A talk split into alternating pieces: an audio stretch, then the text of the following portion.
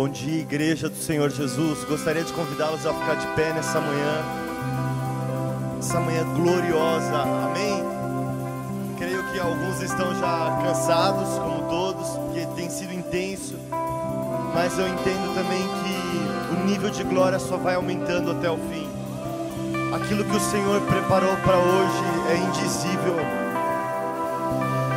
Nem olhos viram, nem ouvidos ouviram nem jamais penetrou no coração do homem aquilo que o Senhor tem preparado para aqueles que o amam. Que seja hoje, Senhor.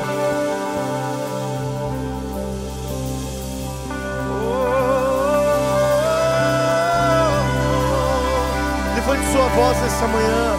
Vamos levantar um altar de adoração para o Senhor.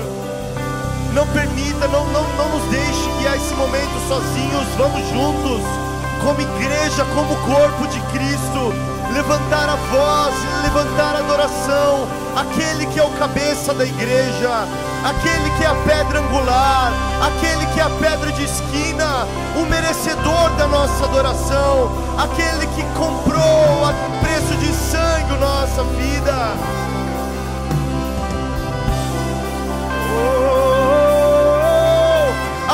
Fascinou os olhos do nosso coração aquele que capturou as nossas afeições. Oh,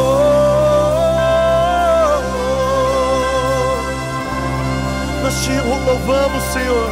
Nós te louvamos nessa manhã, como igreja brasileira, como corpo de Cristo aqui representados em tantas denominações. Nós rendemos em uma só voz, um só espírito, um só coração, uma só mente nós dizemos: Tu és o centro de tudo, Jesus. Tu és o centro, Senhor. Tu és o centro.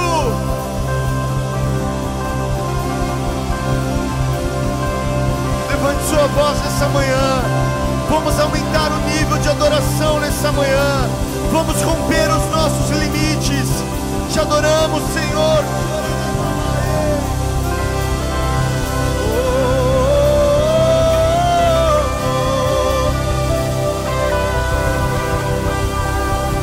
seja exaltado,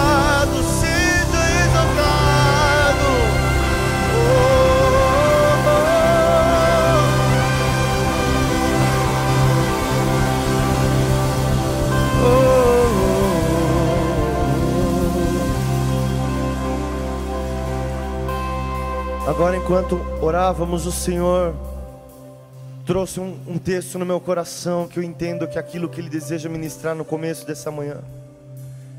Aqueles que confiam no Senhor são como os montes de Sião, que não se abalam, mas permanecem para sempre. A nossa confiança está em Ti, Senhor. Enquanto alguns confiam em carros, em cavalos, em homens, em conquistas, a nossa confiança está no Senhor. E aquele que começou a boa obra em nós é fiel para completá-la.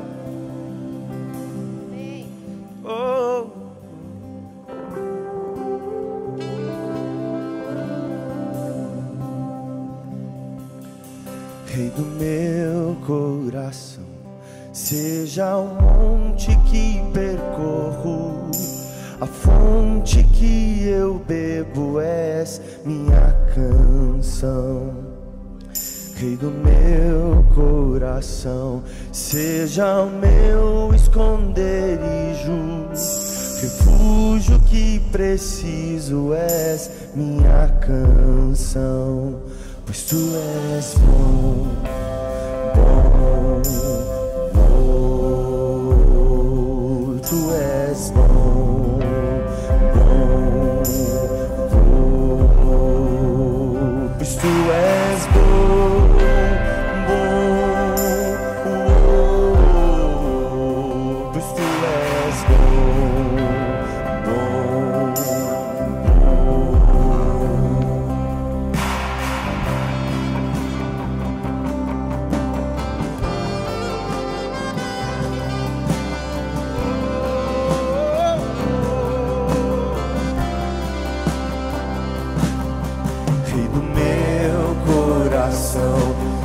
Seja o vento em minhas velas, a âncora no mato és minha canção.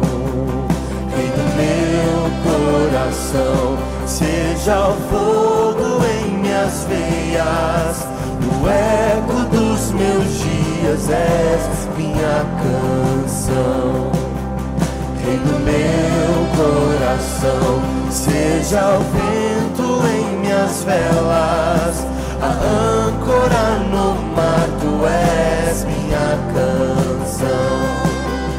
Vem do meu coração, seja o fogo em minhas veias.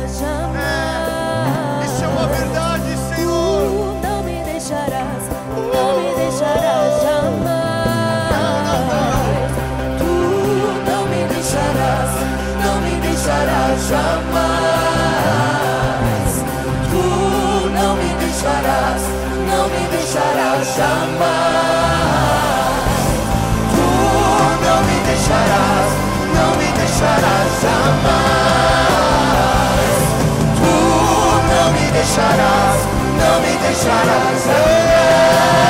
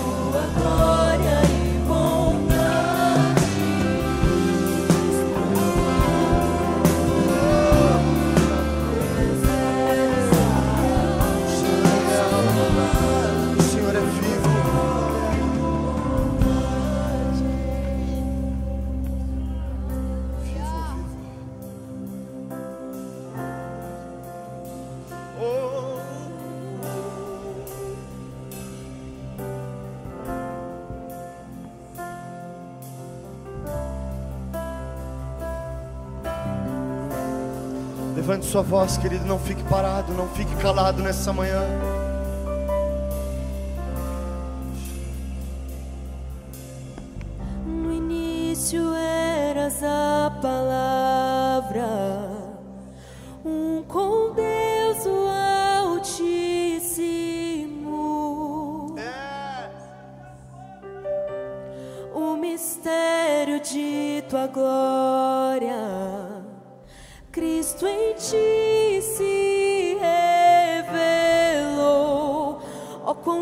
esse nome é.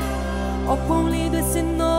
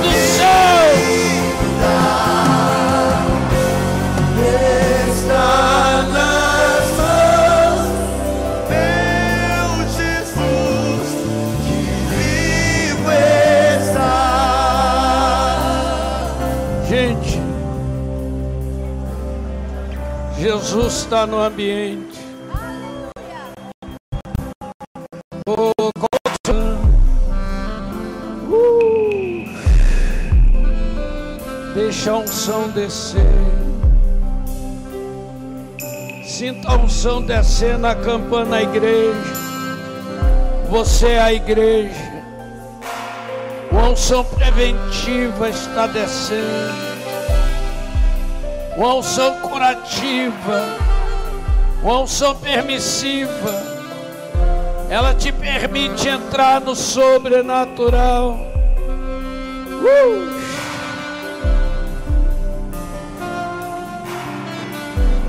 Vive esse momento com a mão sobre o coração e sinta: Jesus está aí.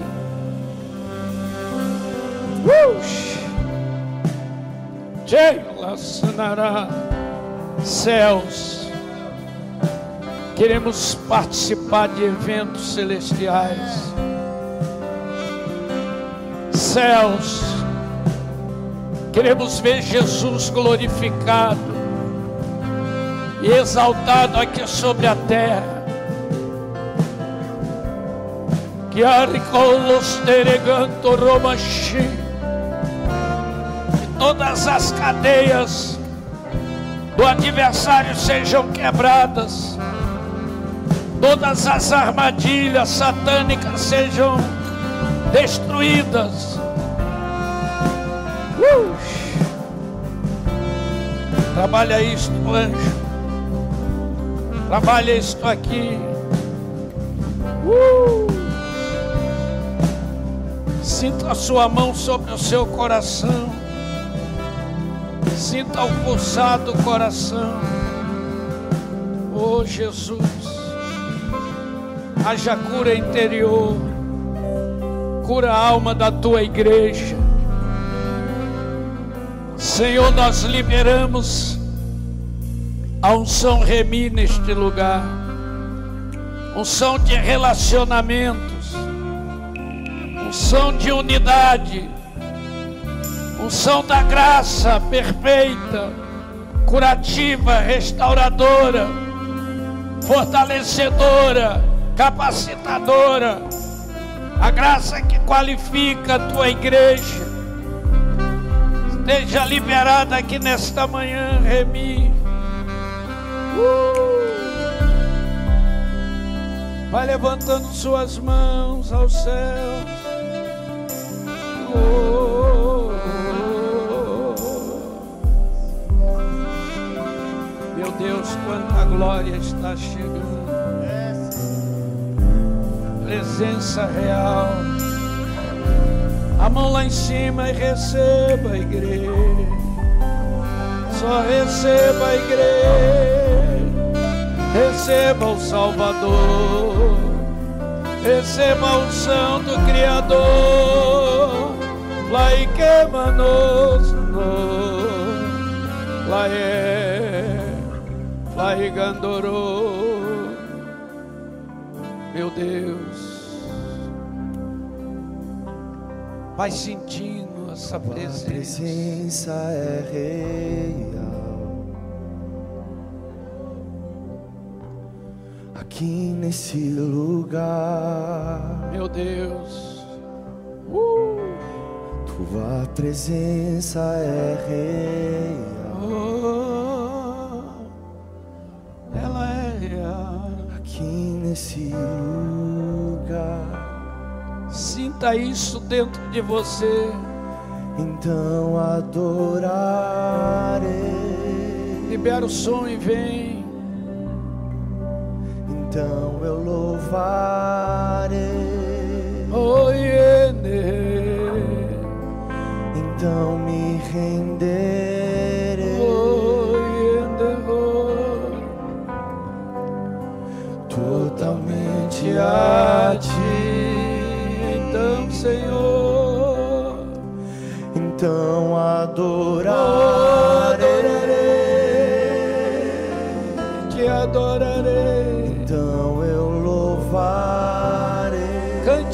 Igreja, cante suave, gostoso. Então me renderei. Oh, me renderei. Totalmente a ti. Oh, A presença é real. quero ouvir o som da igreja cantando. Aqui nesse lugar. Tua presença é, Tua presença é oh, é real. Aqui, Senhor, aqui nesse o ambiente está cheio da tua glória. Tua presença,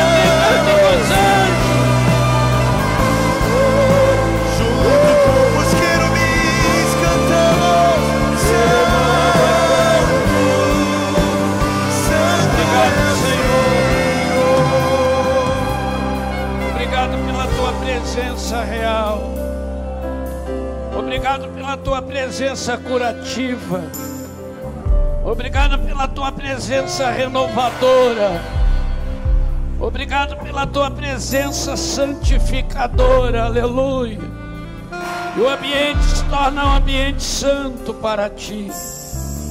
Nossa alma, nosso espírito, nosso corpo é ambientado pela tua presença. Que nesta manhã possamos sentir e receber do Senhor a palavra que muda nossa nossas maneiras de ser para melhor te servir.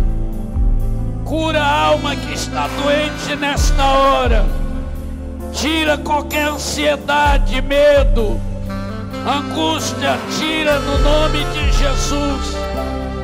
Libera hoje, esse dia 26 de agosto de 2022. Hoje, nesta hora, Senhor, Remi, tem, tem, tem o propósito de alinhar lideranças, alinhar ministérios, alinhar altar e corpo Senhor libere esta unção. Oh, vai recebendo igreja.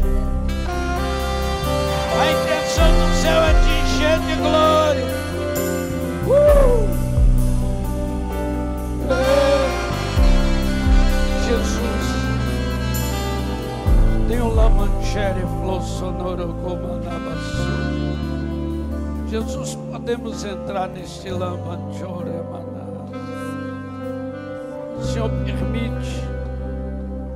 Se o Senhor permitir, a gente entra agora.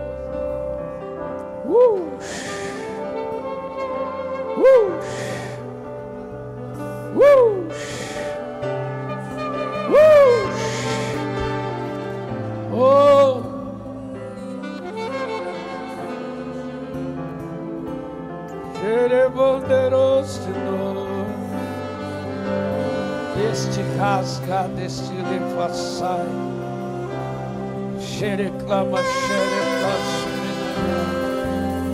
aquela licandorou de de bala súbia.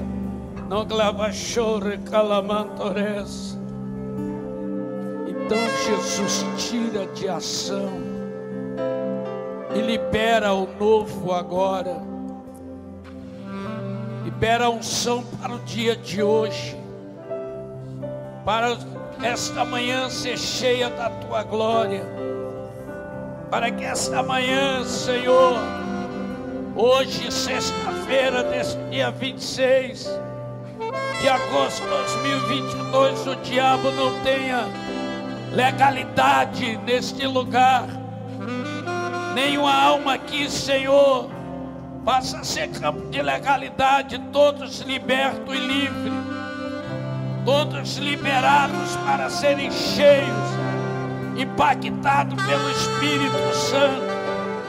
Eu digo ao dominador desta região: se retira agora, porque a autoridade angelical chegou, delegada por Jesus, seremos lavancher que o principado retira toda seta maldita, flechas malditas, sejam arrancadas em nome de Jesus. Vozes malignas solta no ar, nós as silenciamos agora, em nome de Jesus. Eu declaro os céus deste lugar liberado neste momento. Oh! Eu libero a atmosfera. Eu libero o oxigênio. Ambiente. Eu encho o ambiente de glória. Eu expulso agora, dominador. Passo atrás agora. Passo atrás agora. Vai, chifra. É palavra xereblou. Sela xeregue. Rachorogoloba Soria Oricamachi mexida. O anjo venceu. Oh. Uh. Receba, igreja. Receba.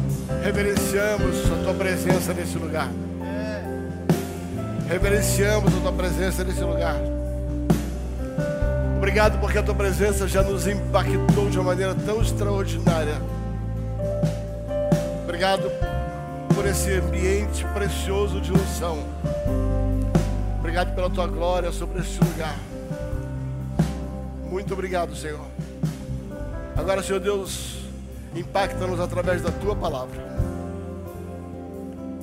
Fala conosco de maneira preciosa e poderosa. Pai, que a tua palavra nesta manhã, ela, como uma semente preciosa, ela possa ser acolhida em nossos corações. E possamos, ó Deus, guardá-la, regá-la, a fim de viver os benefícios desta palavra. Pai, eu quero abençoar, ó Deus, a cada pessoa nesta manhã, neste lugar. E declarar que o Senhor é contigo, a sua casa, o seu ministério.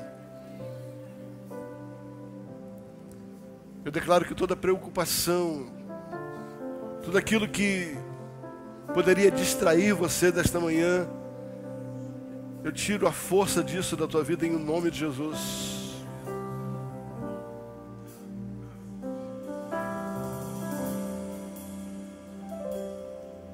Eu percebo no Espírito o Senhor aquietando corações por causa de doenças. Toda enfermidade está sujeita ao poderoso nome de Jesus.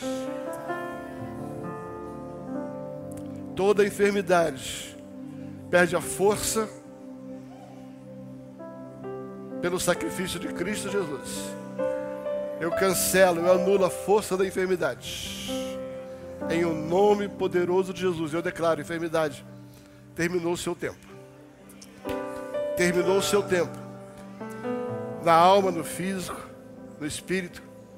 Em o nome de Jesus. Pai, que haja um ambiente de paz sobre a vida de cada um. Toda tribulação, toda preocupação. Agora, Deus, seja arrancada com a mão forte do Senhor. Concentra-nos na tua palavra. Em o nome de Jesus. Amém. Bom dia, linda, preciosa, cheirosa Igreja de Jesus Cristo. Toma seu assento, por gentileza.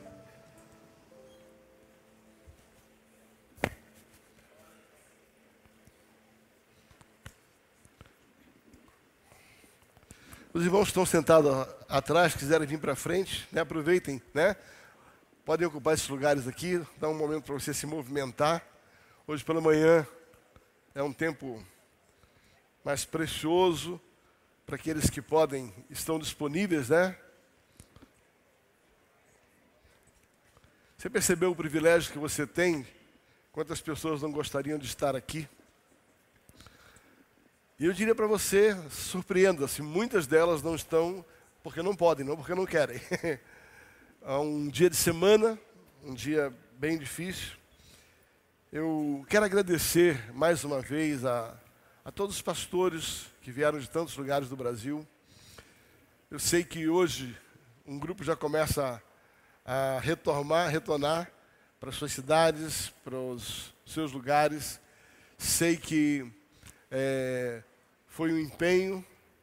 Vou poupar o fato de fazer citações gente que veio de tantos lugares distantes. Eu sei, Deus sabe, você sabe. Então, sabe, que o, teu, o Senhor possa recompensar a cada um de vocês essa dedicação.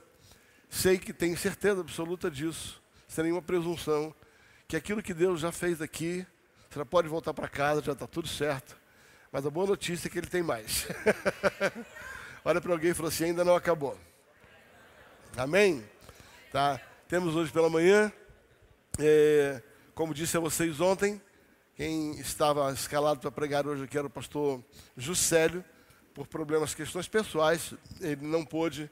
Nós ontem conversamos e sobrou para mim. Na verdade, eu não estava, eu não havia, não havia me escalado para pregar, né? E a nosso time falou, como não? Eu falei, não, rapaz, deixa eu descansar, pelo amor de Deus, né? A gente, quando está na frente da organização de um evento, é muita correria, são muitos amigos presentes, sabe? Muitos vieram de fora, é, principalmente preletores, então eu procurei me dedicar. Quero aproveitar esse momento para poder agradecer a compreensão dos meus pastores amigos do Brasil inteiro, sabe? Que vieram com a expectativa de tomar um café comigo e não conseguiram me dar um abraço. tá? Mas eu sei que vocês entendem, é verdade? Tá? É, realmente a gente está bem corrido com tudo isso, mas desde já te agradeço. Tá? E em breve, se Deus quiser, a gente vai estar junto em outras ocasiões. É, louvado seja Deus por isso. Queridos, ontem quando o pastor Juscelio disse que não poderia estar presente, na verdade ele não disse. Na verdade, deixa eu falar bem certo. pastor Luiz Hermínio, que é pastor do pastor Juscelio, numa conversa comigo, falou o quanto estava difícil ele estar aqui em função de uma viagem, em função de algumas questões familiares, quanto era difícil. Entretanto, ele falou assim: olha, o Juscelio quer vir. Mas ele tinha que vir de Campinas aqui, correndo, voltando, pegar um voo mais tarde. E o, o próprio apóstolo Luiz Hermínio, ele disse assim: olha, é, ele está ele, ele tá com vergonha de dizer para você o que está acontecendo. Né? Isso é integridade, né? Gente que tem palavra. E eu mandei um áudio para ele, eu mesmo liguei, para você estar liberado, não precisa vir. Tá? A única coisa é que você vai ficar me devendo cinco outras pregações, só isso. Né? É, só isso, só justo, né? Só está me devendo cinco outras pregações e o restante pode correr, está tudo certo, deixa a coisa rolar. Né? E aí eu, nós, o liberamos. Então, sabe, é claro, não vou mentir para você. Você acha que eu preparei uma mensagem de ontem para hoje? Mentira, claro que eu não preparei. Né? Então, eu fui buscar no meu espírito, em oração, o que eu gostaria de dividir com vocês. E me veio uma palavra que, na verdade, tem sido uma das palavras que mais tem impactado a minha vida e o ministério da igreja local. Sabe, é, não é uma palavra que surgiu inicialmente no meu coração. Eu disse para vocês ontem, quando apresentei o, o, o pastor Eibe, que tem pessoas que te inspiram e aquilo que elas falam, sabe, toca, afetam você de uma maneira toda especial, né? Então, é, essa palavra, eu fui afetado por essa palavra, né, pelo, pelo texto bíblico, né? não pela palavra em si, tá? pelo texto bíblico, quando eu estive num evento, Casa de Zadok, há muitos anos atrás em Curitiba, acho que o pastor Danilo estava. Eu estava pregando naquele evento, acho que o Danilo estava também, não lembro se era, foi desse, estava pregando tanto evento junto Casa Zadok, mas é, pregou na ocasião o pastor Samuel de Araçatuba. O pastor Samuel de Araçatuba, ele trouxe uma mensagem sobre mãos e coração, e aquela mensagem, aquilo mexeu comigo naquele dia. Sabe quando aquilo mexe comigo? Eu disse assim, eu preciso viver isso, eu preciso viver isso no meu ministério. E eu, e eu guardei aquela palavra com muito zelo. Eu, eu, eu fui para a internet, eu peguei aquela palavra, eu li aquela palavra, eu escrevi aquela palavra e passou a ser a minha devocional, a minha oração. Entenda que eu vou falar para vocês. Primeiro, me afetou de uma maneira tão, tão forte que eu, que eu passei a orar em cima daquela palavra, aquelas verdades, aqueles princípios que Deus havia colocado através do Samuel. Aquilo mexeu muito comigo.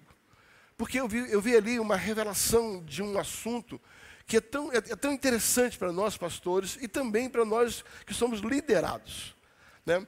Em seguida, em seguida ele foi pregar o pastor Xavier, de Sertãozinho. E ele usou o mesmo texto. Era seguido duas mensagens. E ele falou algo muito parecido, muita vertente muito parecido. E aquilo então, só na verdade veio confirmar. A partir daí, um dia com nossa igreja local, Deus me deu uma palavra sobre esse assunto eu desenvolvi essa palavra e tenho pregado essa palavra. Agora, dentro daquilo que Deus me deu, né, a construção que Deus me deu em cima dessa plataforma de pessoas, de revelação que foram dadas a outros. Né? Gente, não, não, não, não, vamos, não vamos tapar o sol com a peneira. Sabe? Uma, coisa que o Danilo fala, aquilo me inspira, eu vou usar aquilo que o Danilo falou e acabou. E acabou, a revelação não é dele, é do céu, veio para ele. Mas aí eles pegam lá, pegam uma carona nessa revelação e está resolvido. Tem gente que consegue melhorar. Eu não, eu não consigo melhorar. Eu não consigo melhorar a mensagem dos outros. Tá? Mas eu consigo me apropriar de algumas revelações que se tornam minha. A partir daquilo que eu recebi, eu dou. Paulo diz: aquilo que eu recebi do Senhor, eu entrego. Você não pode entregar aquilo que você não recebeu. Então, quando você é impactado por uma palavra, você tem obrigação de devolver esta palavra. Então, veja bem, não é pecado você reproduzir palavras de ninguém. Tá? É, a partir do momento que aquilo se tornou uma revelação para você, aquilo se tornou, você se apropriou dessa revelação, a partir daí, sabe, você tem que despejar esta revelação, agora com a sua característica, com aquilo que Deus te deu, com o enxerto que Deus te deu. Como diz o pastor Paulo, toda, toda palavra tem um enxerto, toda letra tem um enxerto. Né? E aí os, a gente pega o enxerto da mensagem e a gente coloca dentro daquilo que Deus nos deu. Tá? Eu queria que você abrisse a sua Bíblia na segunda carta de Paulo aos Coríntios, capítulo de número 8. Eu nunca preguei essa mensagem em nenhum evento nosso do Remi e eu gostaria que ficasse registrado, né? Tá, outra coisa, gente, se quiser pegar o seu celular e já reproduzir, nós estamos ao vivo, tá? Pode mandar aí, manda para alguém, manda para um grupo, sabe? É, use o celular da maneira certa durante o culto, né? Tem gente que usa para poder ver mensagem né, usa para poder anunciar a mensagem. Né? É, é, é tanto, todas as mensagens estão guardadas lá. Segunda carta de Paulo aos Coríntios, capítulo número 8.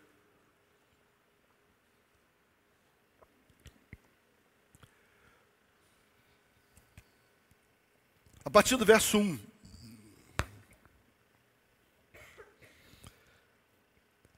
Eu vou ler na versão Almeida atualizada, revista atualizada. Tá. 2 Coríntios 8, aliás, não é remédio atualizada. Deixa eu pegar, eu aqui assim. Deixa eu pegar aqui. Espera aí, só um minutinho.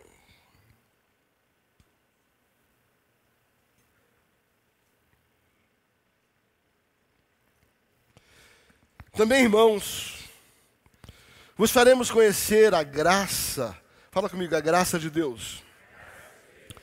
Vos faremos conhecer a graça de Deus concedida às igrejas da Macedônia porque no meio de muita prova de tribulação, manifestaram abundância de alegria.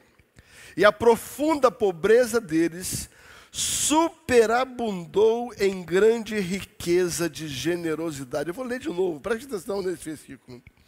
Também, irmãos, vos fazemos conhecer a graça de Deus às igrejas da Macedônia. Por quê? No meio de muita prova de tribulação, manifestaram abundância de alegria. E a profunda pobreza deles superabundou em grande riqueza da sua generosidade. Porque eles, testemunho eu, na medida das suas posses e eu mesmo e mesmo acima delas, se mostraram voluntários, pedindo-nos com muito rogos a graça de participarem da assistência aos santos. E não somente fizeram como esperávamos, mas também deram-se a si mesmo primeiro ao Senhor. Repita comigo: deram-se a si mesmo primeiro ao Senhor, depois a nós. Pela vontade de Deus. Aleluia. Pai, obrigado por essa palavra. Ajuda-nos a ministrar essa palavra do Espírito Santo. Queridos, o texto de, esse texto de 2 Coríntios capítulo 8 é um texto que ele por cinco vezes ele vai citar a palavra graça de Deus. Tá? E é interessante, eu queria começar essa palavra é, trazendo a minha definição pessoal de graça. Tá? Tem muitas definições, mas eu quero trazer a minha definição pessoal de graça. A graça, não a graça salvífica, aquela graça que vem sem você fazer nada, aquela graça da qual nós não somos merecedores. É pela graça que somos salvos, isso não vem de nós, é dom de Deus, para que ninguém se glorie disso. Então não há glória nessa graça salvífica, não há glória nessa graça redentiva, não há glória nessa essa graça. Eu, eu chamo dessa o primeiro tipo da graça. Qual é o primeiro tipo da graça? É aquela que você cruza os braços e alguém faz tudo por você. Isso é de graça, sim, é de graça, acabou. É de graça. Essa é a graça. Agora eu gosto de definir um segundo tipo de graça que Paulo define muito bem em todo esse capítulo 8. Não é aquela graça que vem de graça, é aquela graça que é uma resposta a um princípio que você vive. É uma graça que, di, diante de um estímulo de uma verdade da palavra, você dá uma resposta. E essa resposta libera um favor. Eu vou chamar de graça que é igual a favor.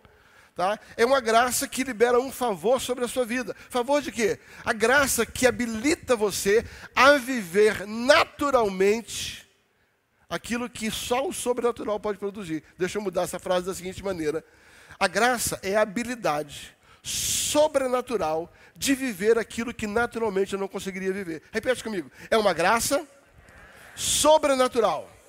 Tem nada a ver comigo, tá? Que me habilita a viver o natural. Ou seja, aquilo que você naturalmente não teria condição de viver, há um favor, uma graça sobrenatural que habilita você a viver essas realidades, essas dificuldades. E Paulo vai descrever aqui, nesses cinco primeiros versículos, eu quero definir aqui três tipos de graça favorável de Deus, três favor de Deus que ele intitula de graça, três habilitação sobrenatural de Deus pela qual ele chama essa graça. Eu gosto, presta atenção. Ele diz assim: Eu quero que vocês conheçam essa graça que havia sobre a igreja da Macedônia. Então, assim, Deus, Deus lançou sobre uma determinada igreja, uma, uma região, né, um grupo de igrejas, Deus lançou sobre esse grupo de igreja um favor, uma graça para viver algo. Ele está dizendo assim: preste atenção. E aqui eu quero me dirigir já a você, líder, a você que está aqui. Ele, Paulo está dizendo assim: preste atenção, porque o que eu vou dizer em seguida é resultado de um favor de Deus sobre um grupo de pessoas. Então, o que eu quero pregar hoje da manhã é como você vive essa graça, esse favor que havia sobre essa igreja da Macedônia, que Deus havia despejado sobre as igrejas da Macedônia. E eu quero falar sobre três tipos de graça que ele define nesses primeiros cinco versículos. A primeira graça que está escrita aqui, ele vai dizer o seguinte, está ali no versículo, está ali no versículo número 2. Ele vai dizer assim, que no meio de severa tribulação, fala comigo, severa tribulação. De novo, severa tribulação. Aí vai dizer assim, a grande alegria se manifestou. Querido, eu falar para você, eu não sei como é que você entende que é tribulação. Tá? Já viu pessoa atribulada? Sabe pessoa atribulada? É gente fora da caixinha, é gente complicada. Sabe pessoa atribulada? Está debaixo de tribulação. Ah, tormenta. Tá, vamos, vamos, vamos, vamos pegar um exemplo bíblico. Os discípulos no meio daquele mar, vento batendo do lado, vento batendo do outro, desesperado. Tá, eles estão ali no meio da tribulação. É mar batendo, é vento batendo. Eles chegam a um ponto desesperado de ir lá, pastor Chore, chamar, Jesus, você não se importa com a gente. Estava tribulado demais. Foi acordar o mestre. Está tribulado demais. Estava no meio de uma tribulação. Agora presta atenção. Jesus estava no mesmo barco que eles. Mas Jesus não foi impactado por aquela tribulação. Posso dizer alguém? Então estou dizendo que existe possibilidade de você estar no mesmo ambiente e aquilo que está acontecendo no meio de todo mundo, sabe, causa tribulação num, mas não causa tribulação no outro. O que está dizendo aqui é que existia um grupo de pessoas que mesmo em meio a uma severa, se tribulação é difícil, eu fico imaginando, Tilica, severa tribulação, ou seja, a coisa estava ruim de verdade, estava estreito.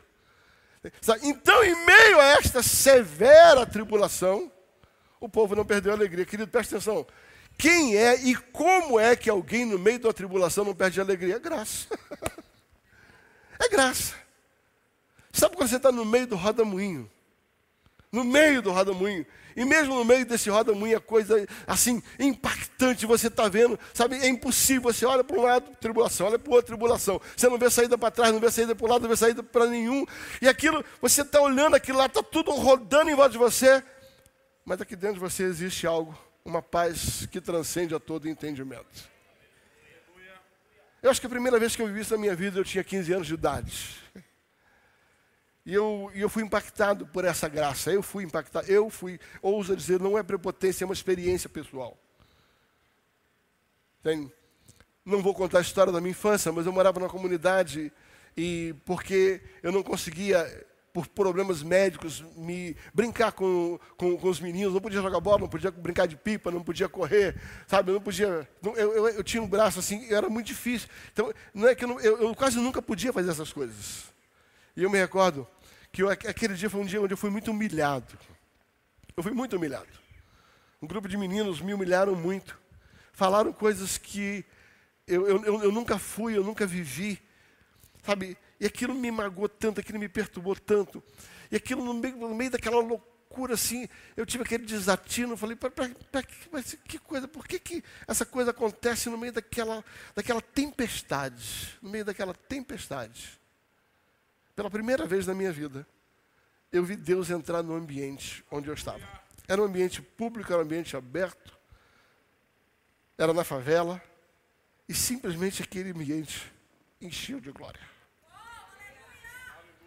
Queridos, eu não vi Jesus, eu não vi anjo, eu não vi nada disso. Mas aquela angústia foi arrancada assim, ó. Ouça, o cenário não mudou. Mas a mudança do ambiente externa, por causa da presença, mudou o ambiente interno. A presença impactou. E mesmo diante do mesmo cenário, havia paz. Isso é um favor. Como é que você vai produzir isso? Como é que você produz uma coisa dessa? Não tem como você produzir isso se não fosse a graça. E ele está dizendo que essa igreja, que vivia momentos difíceis, momentos difíceis, não eram momentos fáceis. Profunda tribulação, severa tribulação. Mesmo diante desse cenário, essa igreja, por causa da graça, não perdeu a alegria. Sabe, eu tenho entendido que a alegria é mais do que um sentimento, Alegria é o impacto da característica de uma pessoa que é chamada Deus, que tem nele, sabe, toda habilitação. Alegria é, é, a força que o Senhor nos dá para sobreviver com isso. Alegria no Senhor, do Senhor, é, é a nossa força. É aquilo que nos fortalece. É essa graça no meio da tribulação. E aqui eu quero começar a ministrar a sua vida. Eu não sei qual o nível de, de estado que você está hoje, emocional, seja o que for, mas quero dizer para você que em meio à sua tribulação é possível viver paz e alegria. Mas não tem nada a ver com você, tem a ver com a resposta que você dá ao incentivo do Espírito dentro de você. Sabe, não adianta você estar num ambiente onde, onde você vai ser impactado por uma verdade se você não recebe essa verdade para você. A verdade só é verdade na sua vida quando você se apropria desta verdade. Se você não se apropriar desta verdade na sua vida, sabe, ainda que a, a, a, verdade transformadora esteja no ambiente, você não vai viver esta verdade, porque você não decidiu dar atenção a esta verdade. Gosto muito daquela experiência onde Moisés está, está, diante, está diante da sarça, buscando o recomeço da sua vida, buscando o reencontro ali no monte, sabe, no monte de Deus, ele está ali buscando, e fica claro no texto, principalmente quando você lê Êxodo capítulo 3, você ver que Moisés está ali atento, tentando um reencontro com o seu chamado que havia perdido 40 anos atrás. Sabe, ele está atento no monte de Deus. Ninguém vai no monte de Deus se não quer encontrar Deus.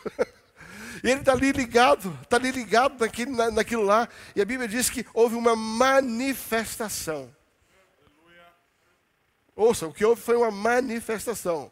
A manifestação se deu através de um, de um, de um, de um advento sobrenatural, um, um, uma sarça que ardia e não se queimava. Então, presta atenção: o poder da manifestação estava no lugar. O que Moisés buscava estava naquele lugar. Mas o que mais me chama a atenção é que a Bíblia diz que Moisés disse para si, sabe? Me virarei para ver. Repita comigo: me virarei para ver. Ouça bem. Moisés, ele decidiu dar atenção à manifestação. Mas sabe o que diz o versículo seguinte?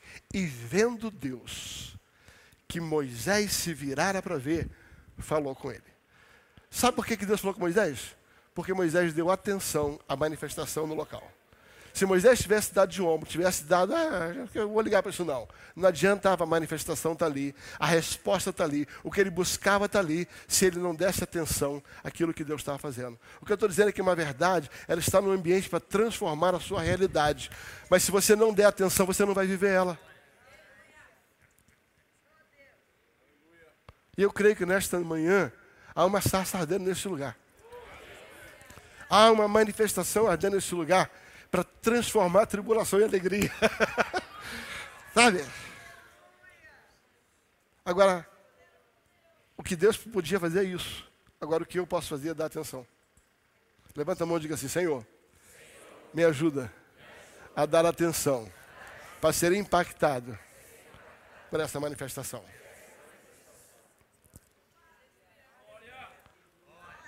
Aqueles irmãos da Macedônia deram atenção a isso. E o fato de dar atenção, Deus respondeu. E vendo Deus que Moisés se virara para ver, falou com ele. A hora que Deus perceber no teu espírito que você se virou para dar atenção, o Senhor vai falar com você. O Senhor vai liberar o que você precisa. Fala assim: a primeira graça, a capacidade sobrenatural de ter alegria em meio à tribulação. A segunda graça, ele vai falar ainda no mesmo versículo, ele vai dizer assim: da, e a extrema pobreza deles, caramba, meu Jesus, misericórdia. A extrema pobreza dele transbordaram em rica generosidade. Querido, eu, eu, eu, eu já eu venho de uma família pobre. eu venho de uma família pobre. E é, eu, eu sei, eu sei, eu sei o, o que é você não ter tudo que você gostaria de ter. E às vezes nem tem tudo que você precisa ter. Isso talvez seja uma manifestação de pobreza, né? Assim, uma manifestação geral. Você ter, você não ter o que você precisa ter, né? Ou seja, estou falando em coisas básicas. Mas eu nunca vivi uma extrema pobreza. eu tinha comida em casa, eu tinha coisas. Eu não vivi uma extrema pobreza. Nós começamos a fazer uma missão no Haiti, está aqui a missionária Ana, né? Que bom que está aqui, Ana. Ana passou oito anos no Haiti e quando nós começamos a nos aliançar e assumir a missão no Haiti, querido, de alguma forma, eu descobri o que é ser uma extrema pobreza, né, Ana? O que é uma extrema pobreza? Não vou ficar relatando, porque o nosso objetivo não é isso. Se prepara hoje à noite, nós vamos tirar uma oferta missionária para Haiti. Amém. Tá? Amém, mas só meia dúzia de gente. Hoje à noite nós vamos tirar uma oferta missionária para Haiti. E se você segurou a tua onda até aqui para ofertar, libera hoje à noite. Porque quando você dá àquele que necessita, Deus fica sendo o seu credor. é Ele que vai resolver a tua situação. Mas aqui fala sobre uma extrema pobreza. E diz que em meio a essa extrema pobreza, olha, eu, eu gosto aqui, transbordou em rica generosidade. Sabe o que esse livro está dizendo? É que apesar de ser pobre, era generoso. Querido, como é que um pobre é generoso? Fala comigo, humanamente falando. Como é que você vai ser generoso se você não tem nem para você? Como é? Extrema pobreza. Me lembro que apesar de termos as coisas em casa, tínhamos com muita limitação. E a minha mamãezinha, e quero honrar, mencioná-la, com 95 anos hoje, continua ainda firme diante do Senhor, mulher de oração, mulher de Deus. O pastor Rogério diz que ela tem que ser estudada pela ciência. É impressionante, é impressionante. Está aqui minha irmã que, que cuida dela. Cuida não, né? Na verdade, a mãe cuida mais dela. É. Minha mãe, ela mora na casa da minha irmã e ela que leva café da manhã com uma mão de manhã com dois lances de escada para ela. E a folgada fica lá sentada. Ela, em vez de servir a veinha, a veinha que serve ela. Folgada, te amo. Mas mamãe tinha uma característica, os irmãos dela eram muito pobres. Se nós éramos pobres, a família da minha mãe era de extrema pobreza. E a minha mãe, quantas vezes os tios iam em casa, pastor Paulo? E a minha mãe olhava lá e tinha um quilo de arroz. E ela era capaz de pegar aquele quilo de arroz e dividir aquele pouquinho e mandar para um irmão que tinha menos que ela. A generosidade, ela não se manifesta o quanto você tem sobrando. A generosidade, sabe, manifesta o quanto você é generoso, não o quanto você tem. A generosidade tem a ver com quem você é e não com o que você tem. Ah, pastor, mas eu não tenho. Querido, isso não, isso não te isenta de ser generoso.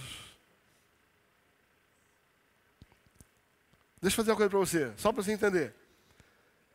Aquela viúva de Serepta que só tinha um bolinho, ela não tinha nem para ela e para o filho, ela foi generosa. A viúva pobre de Jesus Cristo, ela foi generosa. A generosidade não tem a ver com quanto você tem, tem a ver com quem você é. Um princípio que norteia a sua vida. Conto sempre um exemplo da pastora Marta e pastor Rogério, que hoje estão conosco há 20 anos no ministério. Mais? Tá bom, deixa eu não fico muito velho. Tá. Muito, uns anos atrás, muitos anos atrás, eles moravam fora da cidade e, e viviam um momento difícil na vida deles. Era um momento difícil, eles estavam recomeçando, e nós descobrimos que de alguma forma faltavam algumas coisinhas lá, e eu e a esposa decidimos ir lá. Na ocasião, eles não eram pastores, eram ovelhas do ministério, eram líderes conosco. E nós então sentimos um desejo muito grande de abençoá-los, eu e a esposa. E fizemos uma compra bem gostosa, bem boa, enchemos um carro, fomos lá e botamos a, a, a, a, a comida na sala. Quando a Marta viu, a pastora Marta viu, ela falou: Ai, meu bem, meu bem. Aí, eu todo contente, né? Eu falei: Yes! Sabe quando você fica realizado? Meu bem, meu bem, agora eu posso dar isso para fulano, aquilo para Beltrano, aquilo para Ciclano. Eu falei, engraçado, fazendo festa com o meu chapéu. Eu falei, cara, eu me mato, pego do meu dinheiro para comprar, para resolver o problema deles. E agora ela vai pegar aquilo que eu dei, então eu fiquei com a minha cabeça, daqui a pouco vai eu ter que comprar mais, porque ela está dando o que eu dei para eles para os outros. Enquanto eu loucubrava com a minha memória, o Senhor falou, sabe qual é a diferença? É que você é fiel você cumpriu um princípio de fidelidade. Você tinha, deu. Agora ela é generosa. A generosidade não é o quanto você tem, é o quanto dentro de você existe um espírito que Deus coloca ali dentro para ser generoso. Ele está dizendo que em meio à extrema pobreza, pastor Rogério, em meio à extrema pobreza, aquele povo não tinha não tinha, e sabe, e decidiu ser generoso. Mais ainda, mais, sabe, Wagner, uma coisa mais forte ainda, sabe, Paulo, sabendo da dificuldade dele, a impressão que eu tenho do texto é que Paulo falou, gente, vocês estão fora, não precisa não. O texto vai dizer em seguida, gente, ó, tô, você está isento, está abençoado, está tá fechado, guarda aí, acho que a cabeça de Paulo. Se eu estiver pecando, Paulo não, não, não, depois não me castigue. Paulo falou assim: não, rapaz, se vocês der, vou ter que arrumar para vocês depois. Fica com o que vocês têm. Deixa eu ter um problema só. Eu tenho que resolver um problema aqui. Se vocês derem, eu vou ter outro problema. Faz minha cabeça. Né? Eu pensaria assim, eu sou muito lógico. A impressão que eu tenho é que de alguma forma alguém falou assim: dá não! E ele falou assim: pelo amor de Deus, não deixa a gente fora disso. Como é que alguém que não tem, que é proibido de dar, pede pelo amor de Deus para dar? Queria a gente passar horas aqui. Já vi, já vi conferência que o, que o ministro ele fica 20 minutos tentando provar para o crente que ele precisa dar uma moedinha que está no bolso dele. O cara tem, mas não dá. Por quê? Porque não é generoso.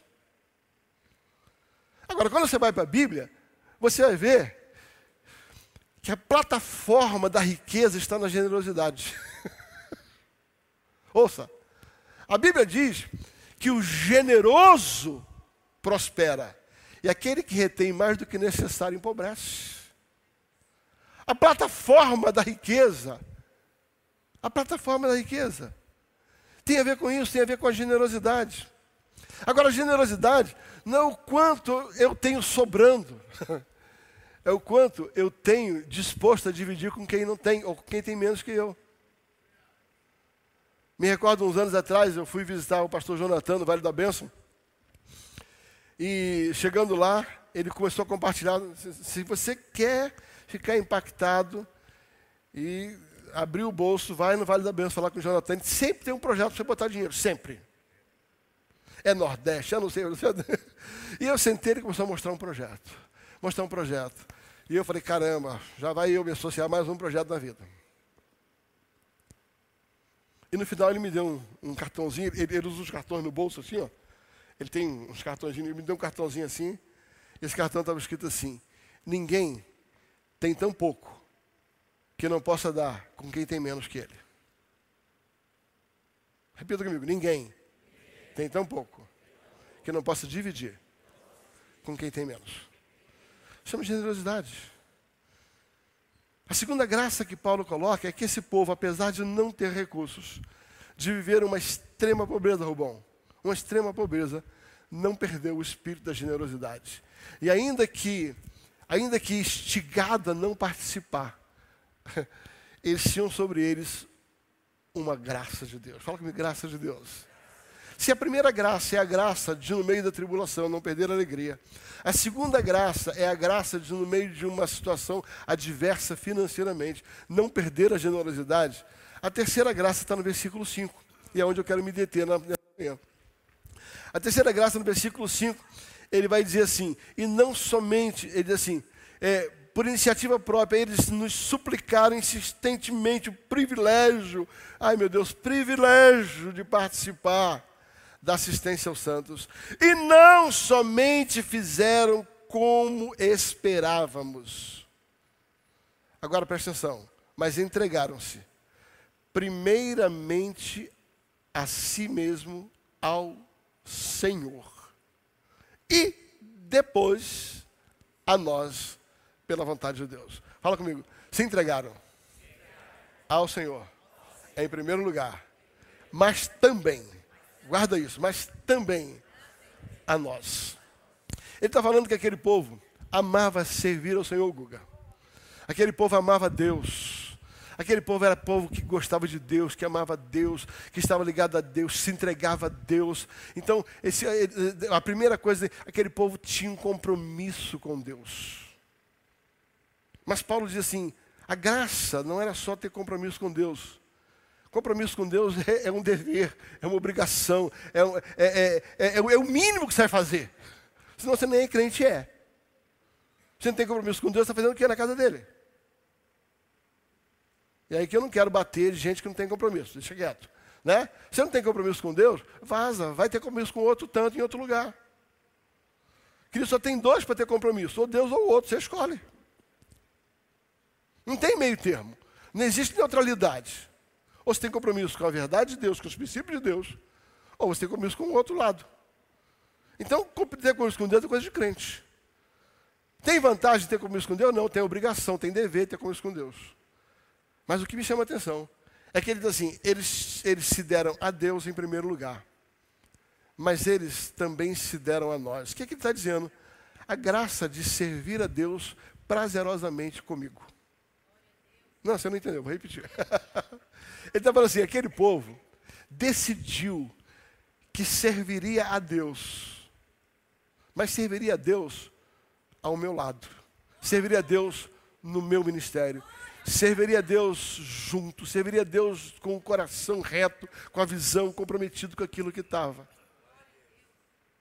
Ele está dizendo assim: é possível pessoas amarem a Deus e servirem. Presta atenção. Quem ama a Deus, serve a Deus em qualquer lugar. Tá? Ok? Quem ama a Deus, serve a Deus em qualquer lugar. Serve aqui, serve lá em Ribeirão, serve lá no Rio de Janeiro, serve lá em BH, serve. Quem serve a Deus, serve a Deus onde quiser, na Ásia, no Haiti, na África. Tá? Então quem ama a Deus, serve a Deus em qualquer lugar. Mas se você quer trabalhar comigo, você tem que amar a Deus e tem que me amar. Porque não adianta você amar a Deus se você não me ama. Não adianta você amar a Deus se você não tem compromisso com a igreja. Não adianta você amar a Deus. Porque se você tem compromisso com Deus, vaza para onde você tem prazer estar. Adianta você estar aqui, estou servindo ao Senhor. Detesto essa igreja, odeio esse pastor, não vou com a cara da esposa dele. Ei, presta atenção, onde você está, cara? Presta atenção.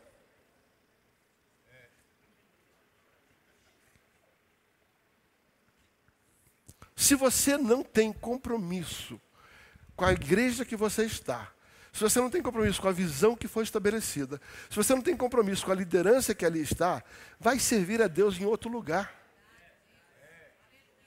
Querido, o que eu estou pregando para você, eu preguei para a minha igreja aqui, foi o primeiro lugar que eu preguei esse sermão.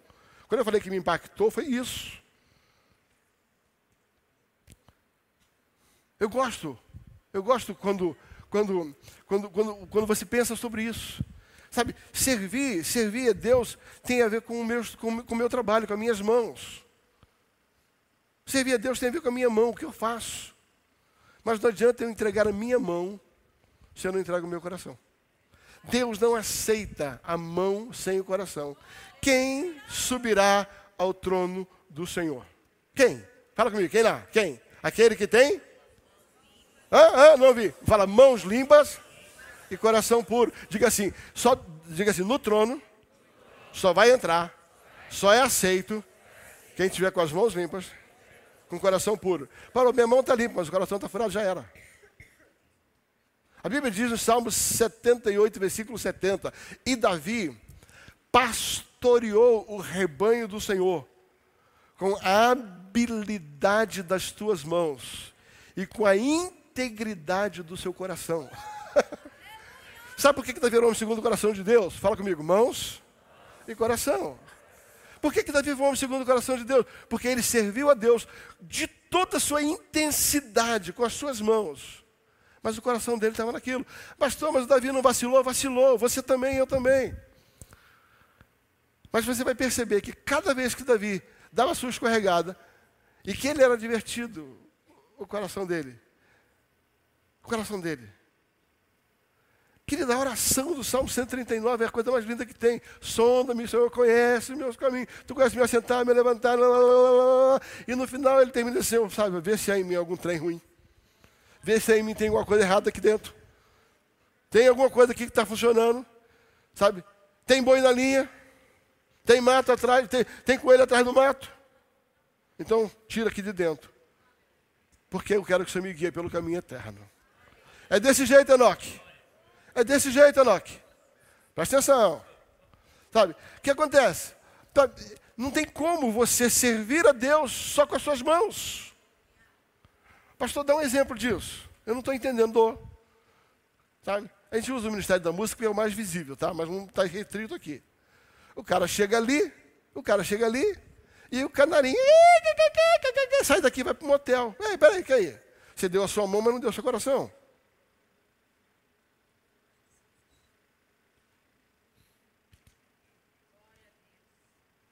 Silêncio fúnebre.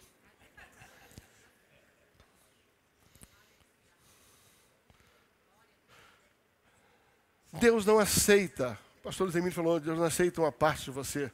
Ouvimos isso aqui por três vezes. Nesse, Deus não quer parte de você, Deus quer você todo. Deus quer a sua mão? Quer, mas Ele não precisa. É você que precisa dar sua mão para Ele. O que Deus quer é o. Por que, que Ele diz? Ele diz, guarda as tuas mãos, não. Sabe? Guarda o teu coração, porque é dele que procede a sair da vida. Então, quando você guarda o coração, a sua mão é uma consequência do seu coração. Quando você dá a sua mão, mas não dá o seu coração, ouça, quando você dá a sua mão, mas não dá o seu coração, vai dar ruim. Agora, quando você dá o coração, a sua mão é só uma consequência. A sua mão é só um reflexo daquilo que você já deu. Você já deu o mais importante, você já guardou o mais importante. E agora que você guardou o mais importante, a mão é, é acessório. a mão é acessório. Fala assim, mãos e coração. Sabe, querido, no ministério, e eu me lembro que nessa ocasião o pastor Samuel falou sobre isso. O ministério ele tem duas facetas, ele tem duas faces, a face visível e a face invisível. O que é a face visível? A face visível é aquilo que você enxerga, o talento, o dom, a voz, o canarinho, a habilidade, a, a simpatia, a empatia. Sabe aquilo que você consegue discernir nas pessoas, Mário? Aquilo que você olha para as pessoas e você discerne. Pô, o cara canta bem, o cara prega bem, sabe? O cara é, é bem relacional, o cara tem um espírito jovem. Sabe aquilo que você consegue ver chama-se a, a, a face externa do ministério. Agora existe a face interna, aquilo que você não enxerga, aquilo que você tem que discernir, que é o coração. E o nosso grande desafio, o nosso grande desafio como líderes, nosso grande desafio como líderes é fazer o quê? Sabe? É abrir espaço para que as pessoas usem a mão. Nós precisamos. Eu uso muito o livro do Danilo Figueira no nosso discipulado. Tem vários discípulos aqui. Tá? Todo mundo que é discipulado por mim tem que ler o livro sobre discipulado e me dar um resumo por semana. É não é? Está aqui, ó, tem, tem dois, três, quatro, tem seis ou sete aqui, sabe disso. Tá? O primeiro livro que eu dou aqui é o livro discipulado. Eu quero um resumo por semana.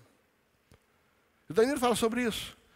Não, se, não discipula fazendo, mas é fazendo que se discipula. em outras palavras, né? Sabe? Então o que acontece? Sabe o que ocorre? É que na verdade, sabe, nós, nós temos o encargo de ativar pessoas. Nós temos encargo de descobrir talento das pessoas. Sabe, não adianta, por favor, não adianta você ficar com critérios que nem você teve para a sua vida. Você quer ver um negócio que me dá ojeriza, gastura, sabe, quase morro. É aquele líder que, não, não, você ainda tem o seu dedo esquerdo está torto. Cara, quando ele chegou no ministério, o corpo dele estava todo torto. Mas o cara não pode, porque o dedo dele está torto. Ou seja, você usa um critério para os outros que você não teve para você. Não, pastor, em nome da visão. Em nome de preservar o altar. Então o que você está fazendo lá, lá atrás? Como é que você subiu todo enrolado, enrascado, encrencado? Então o teu pastor não preservou o altar? E deu certo com você? Então você quer preservar o altar e vai privar as pessoas? Não, é nossa função liberar pessoas para o ministério. É nossa função ativar pessoas. É nossa função descobrir a área visível. É nossa função abrir espaço. Então, não sem critérios, presta atenção. Não sem critério. É nossa função fazer isso. Mas isso tem que ser acompanhado de um discipulado. E o pastor Danilo fala muito bem sobre isso. Discipulado não se faz no trabalho, discipulado faz no relacionamento. Né? É quando você começa nesse tempo de relacionamento. Sabe, eu sou o rei da reunião. Você não faz ideia. Eu sou o rei da reunião. Sabe? Eu sou o rei da reunião. Reunião para aquilo, reunião para aquilo. Já sabe, quando eu entro no WhatsApp, meu já sabe, reunião que dia. Mas a minha reunião não tem nada a ver com o assunto encrencado. Eles sabem disso. Eu já cansei de parar expediente aqui, todo mundo trabalhando, desce todo mundo do café. Foi foi, Rogério? Tinha um irmão que trabalhava com a gente, pastor, eu estou ocupado. Agora não, agora você está ocupado com outra coisa. Larga aí vem tomar café. Mas não posso tomar agora. Sabe por quê? Para a gente entender que o nosso coração precisa estar alinhado. Como equipe. Então a gente tem que, tem, tem que trabalhar a questão da mão e do coração. E esse é um dos grandes desafios do campo ministerial. Eu quero é, começar a concluir essa mensagem usando é, um texto bíblico né, que está em 2 Reis, capítulo 10.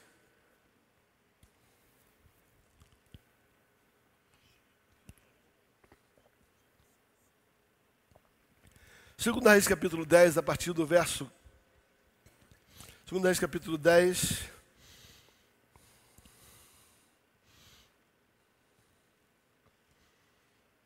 Você conhece a história aqui? A história do rei Jeú.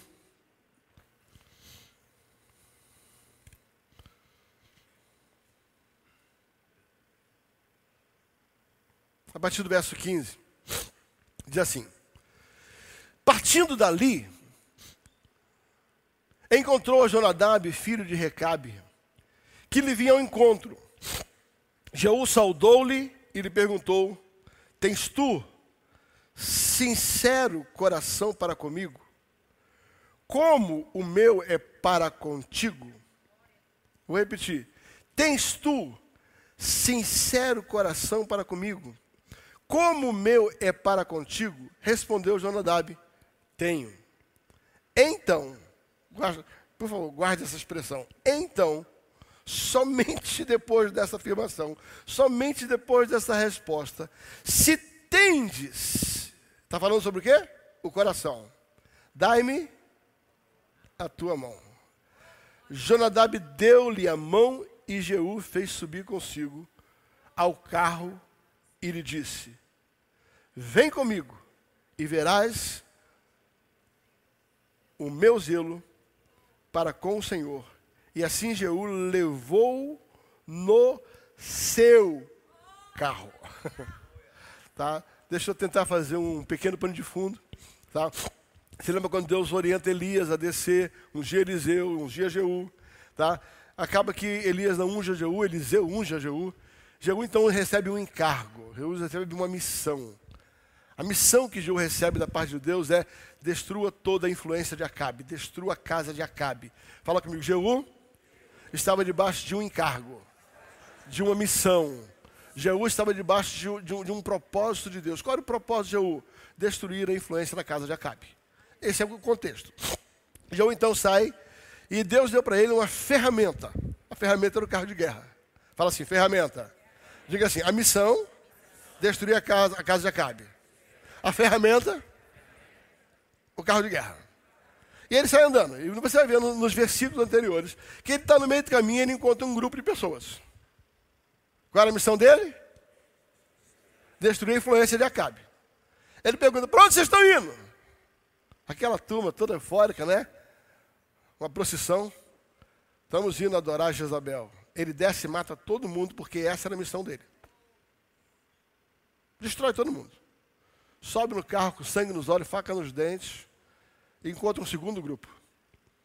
E pergunta: Vocês estão fazendo o que, Mário? Vamos para onde? Ah, nós vamos para casa de Jezabel. Ele desce e mata todo mundo. Terceiro encontro dele, ele encontra Jonadab. Esse rapaz corria perigo. Não é verdade, Rafael? Ele corria perigo. Olha lá. Marco, aliás, estou trocando nome.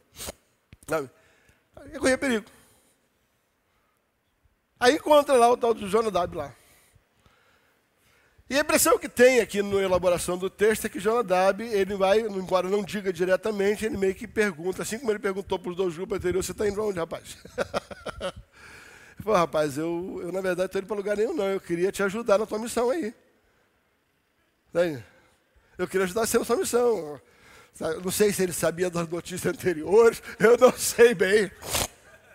A impressão que eu tenho é que o bicho era ligeiro, esperto. E quando o Jaú pergunta para ele assim, rapaz, você está indo para onde, Laércio? Aí ele diz assim, ó, oh, rapaz, eu não estou indo para canto nenhum não, mas eu estou muito afim de te ajudar. Estou muito afim de te ajudar. Em outras palavras, deixo aqui contextualizar. Pastor Danilo, posso fazer parte do seu ministério? Pastor Danilo, posso ajudar o senhor a construir aquilo que Deus deu para o senhor? O senhor me aceita no seu ministério? O senhor me aceita eu ajudar o senhor a fazer discípulos? me aceita a trazer, a ajudar a expansão da casa de paz. Pastor Danilo, o senhor me aceita? Essa é a conversa aqui. A conversa de um rapaz, é a conversa de um rapaz que quer pegar as suas habilidades, a sua mão, e subir no carro de Jeú, que era a missão que Deus deu para ele, para ajudar ele a construir aquilo. Sabe, quando nós começamos a verdade de vida, 12 anos atrás, fizemos dia 7 agora, Primeira coisa que Deus nos deu é, é quais eram os critérios para a gente estabelecer pessoas na liderança da igreja. Inspirado num livro que eu li chamado Liderança Corajosa, um bom livro, meu livro de cabeceira. Eu li que o Bill ali, ele, ele, ele, tem, ele, tem, ele tem alguns critérios, chamado dos três seis. E eu dei uma melhoradinha e botei 4C. É. Botei mais um. E isso tornou, isso tornou uma vertente, um trilho, nosso trilho de liderança. Os quatro Cs são, diga assim, primeiro C, caráter. De novo, caráter. De novo, caráter. Me ajuda, vai lá, caráter. Segundo C, compromisso. De novo, compromisso. Tá? Terceiro C, competência. De novo, competência. Quarto, compatibilidade.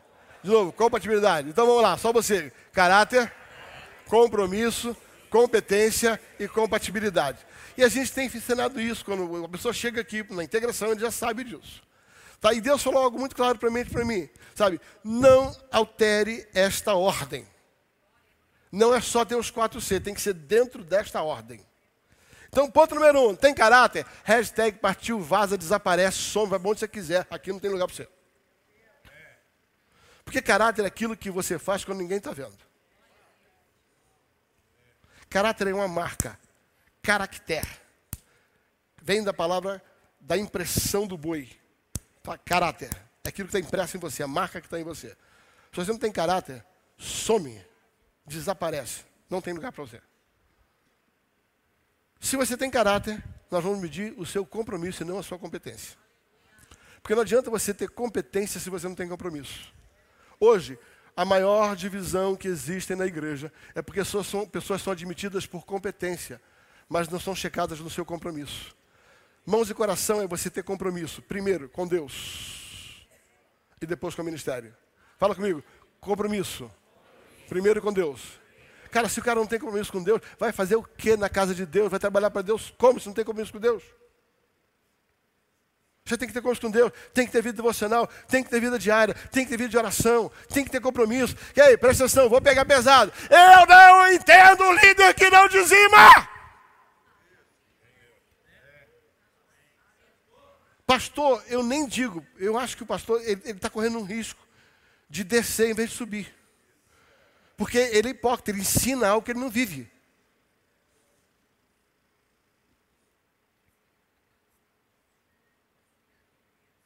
Não estou julgando. Compromisso com Deus, mas compromisso com a visão, compromisso com a igreja, compromisso com o pastor, compromisso. Não adianta você trazer para o seu ministério pessoas competentes, e quase sempre isso é que acontece. Sabe o que acontece, Maxwell? É que a gente pega pessoas porque a gente precisa delas. Aí você mete a pessoa no altar porque ele canta bem, porque ele toca bem. Mas se ele não tem compromisso com Deus, amanhã ele vai pecar e vai destruir tua igreja. Se ele tem compromisso com Deus, mas não tem compromisso com você, amanhã ele vai se ensoberbecer, ele vai dividir a tua igreja. O maior número de divisão de pessoas são pessoas competentes que não têm compromisso, que se acham a partir dali ah, podem abrir uma igreja. Eu chamo de unção de Absalão. Sabe o que acontece? Depois que cresce um pouquinho na igreja, sai daqui, Vitor, e abre o salão ali. Tem pessoas especialistas, não são de Absalão. É. Acha que porque canta direitinho, porque canta, porque prega meia dúzia de coisa impactada, pode Absalão.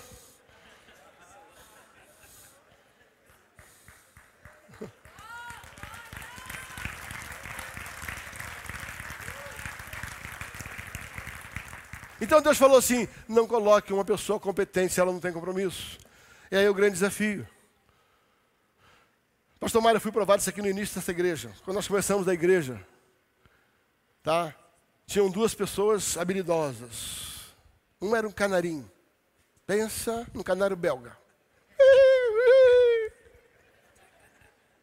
E a outra era habilidosa no teclado. E elas começaram a entrar na igreja. E eu falei, glória a Deus, começar o um ministério com a gente assim, é de Deus. Passou pouco tempo, me chamaram, ó oh, pastor, a gente não concorda com isso não. Eu falei, é mesmo, filho, vamos. e a gente vai conversando, e vai conversando, e vai conversando. Não, acabou descobrindo, ou eu fazia o que elas queriam, ou eu fazia o que elas queriam. Por quê? Porque elas perceberam que se elas vazassem, eu ia ficar sem louvor. Só que elas quebraram a cara. Porque elas vazaram e nada mais, claro, nada mais, nada menos do que por quase um ano um dos meus grandes amigos nessa nação me ajudou no louvor. Chama-se Azaf Borba. Vou explicar para você. Todo domingo eu pegava o CD dele e botava no altar.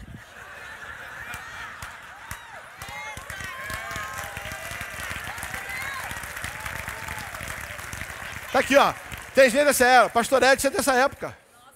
Tá aqui, é também a época. Querido, e, e, e, não tinha estrutura não. Era aquele, era, era, aquele, era aquele radinho assim ruim. Não era som, não. Claro, era aquele radinho ruim que eu pegava o meu microfone e botava na boca do rádio. Eu passava o louvor inteiro ouvindo o Azaf. Sabe por quê? Porque se você aceitar pessoas competentes que não têm compromisso, você vai quebrar a cara. Você vai quebrar a cara. Agora, por gentileza, deixa eu falar uma coisa para você. Doze anos depois, você acha que eu estou devendo louvor para alguém? Vocês estão sendo abençoados pelo Ministério de Adoração? Tudo isso eu devo para Azaf Borba, querido. O dia que eu encontrei o Azaf, falei, Azaf, eu estou te devendo quase um ano de oferta.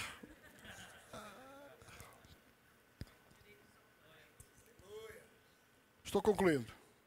Está recebendo essa palavra? Vai viver ela? Ah, então presta atenção. Caráter, compromisso, depois a competência. E finalmente a compatibilidade. E aqui tem uma coisa tão importante quanto os outros três itens. O que é compatibilidade? É a capacidade de ser inserido no mesmo corpo sem causar dano. Eu vou repetir.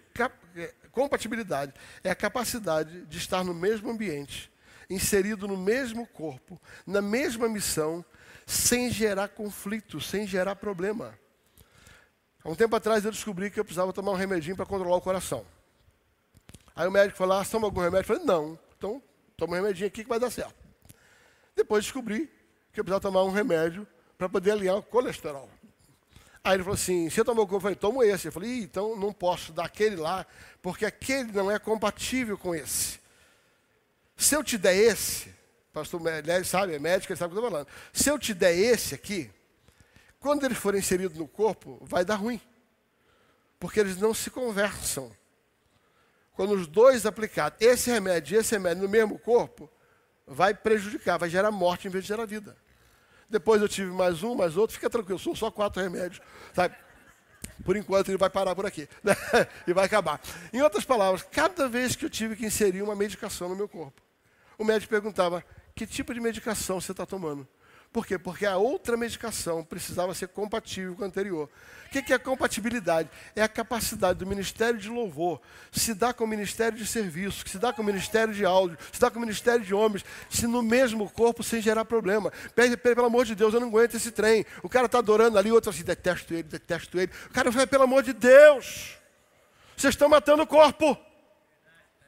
Pastor, eu resolvo o problema dos jovens. Mas se você não é compatível com o ministério de evangelismo, desculpa, você vai ser inserido no corpo e vai dar ruim. Vai dar ruim. Então, sabe, quando Deus nos falou sobre isso, Deus falou assim: olha, tenha caráter, compromisso, competência, compatibilidade. Concluindo a mensagem, finalmente. Diga assim, mãos e coração. Aí, vem aqui, Marco, um minutinho. Fica aqui. Está aqui. Aqui está o, aqui tá o, o, o, o, Geu, o Janadab. Eu sou Geu, toma cuidado. Ô menino, tá indo para onde, menino? Aí ele disse assim, rapaz, eu quero subir no teu carro. Deixa eu cumprir tua missão. Em outra palavra, posso entrar na sua igreja? Posso fazer parte do seu ministério? Aí vem a revelação e ele diz assim, ó, presta atenção. Se o teu coração, não a tua mão, se o teu coração for com o meu coração, pode subir. Se o teu coração for com o meu coração, Assim como o meu tem que ser com o seu. Mão dupla. Não é só ele e com a minha cara, eu tenho que a cara dele também. Se o teu coração for com o meu, assim como o meu é com o teu, aí, então, me dá a sua mão, que é a habilidade, que é a sua capacidade. E aí você pode subir no meu carro. Obrigado.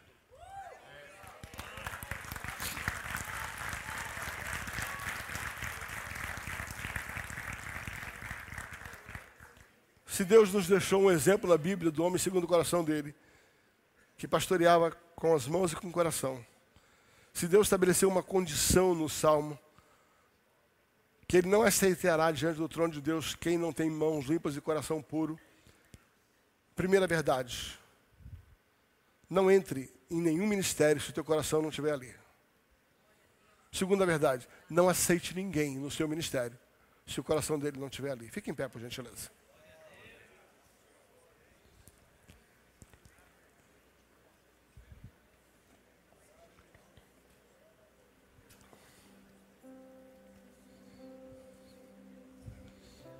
Feche seus olhos. Como líderes, nós temos um grande desafio: descobrir talentos, descobrir o que é visível.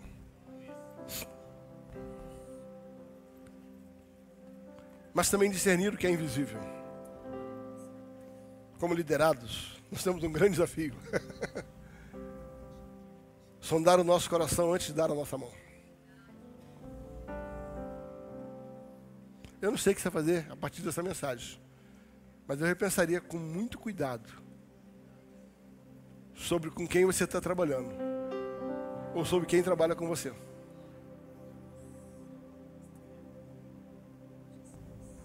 É isso aí, Nivon. Feche seus olhos, por gentileza. Querido Deus, nós te louvamos e bendizemos por esta manhã. Obrigado, Senhor Deus, pelos alinhamentos que nós temos recebido nesse lugar. Ajuda-nos a viver com intensidade estas verdades.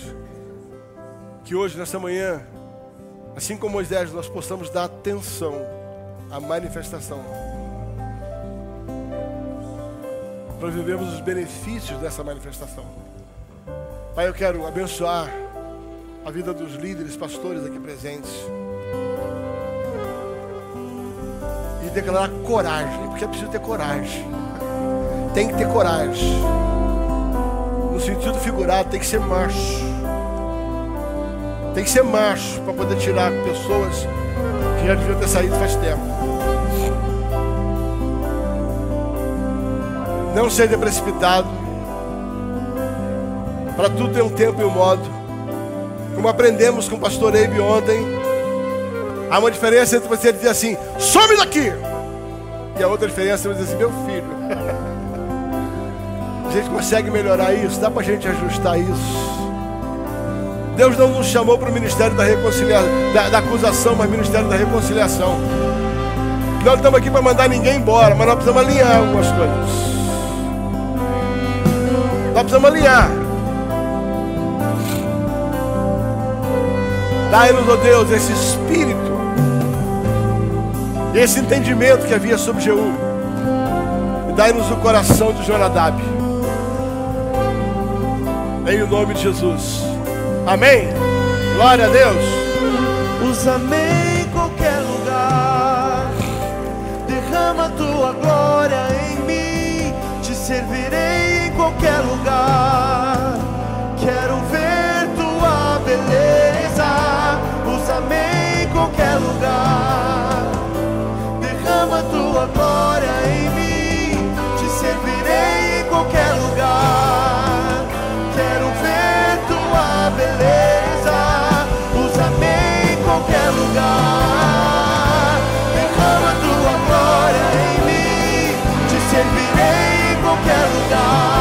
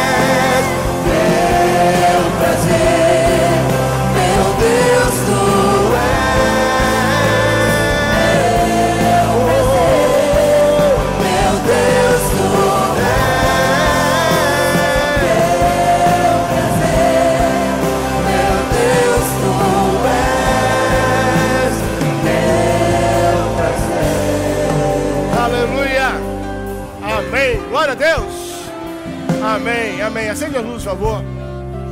Querido, bem rapidamente, nós vamos voltar às 11 horas. São, são 13 minutos para as 10h47. Então você tem um tempo rapidinho para fazer o quê? Você pode dar uma descidinha aqui, tem os livros aqui embaixo expostos, né? Você pode tomar um cafezinho, pode ir ao banheiro. Agora, se você vai almoçar aqui, eu preciso ceder o seu nome para que fique reservado o almoço para você, ali atrás daquele símbolo da caixa. Ok? Então, olha lá, 11 horas em ponto, nós já começamos. Deus abençoe.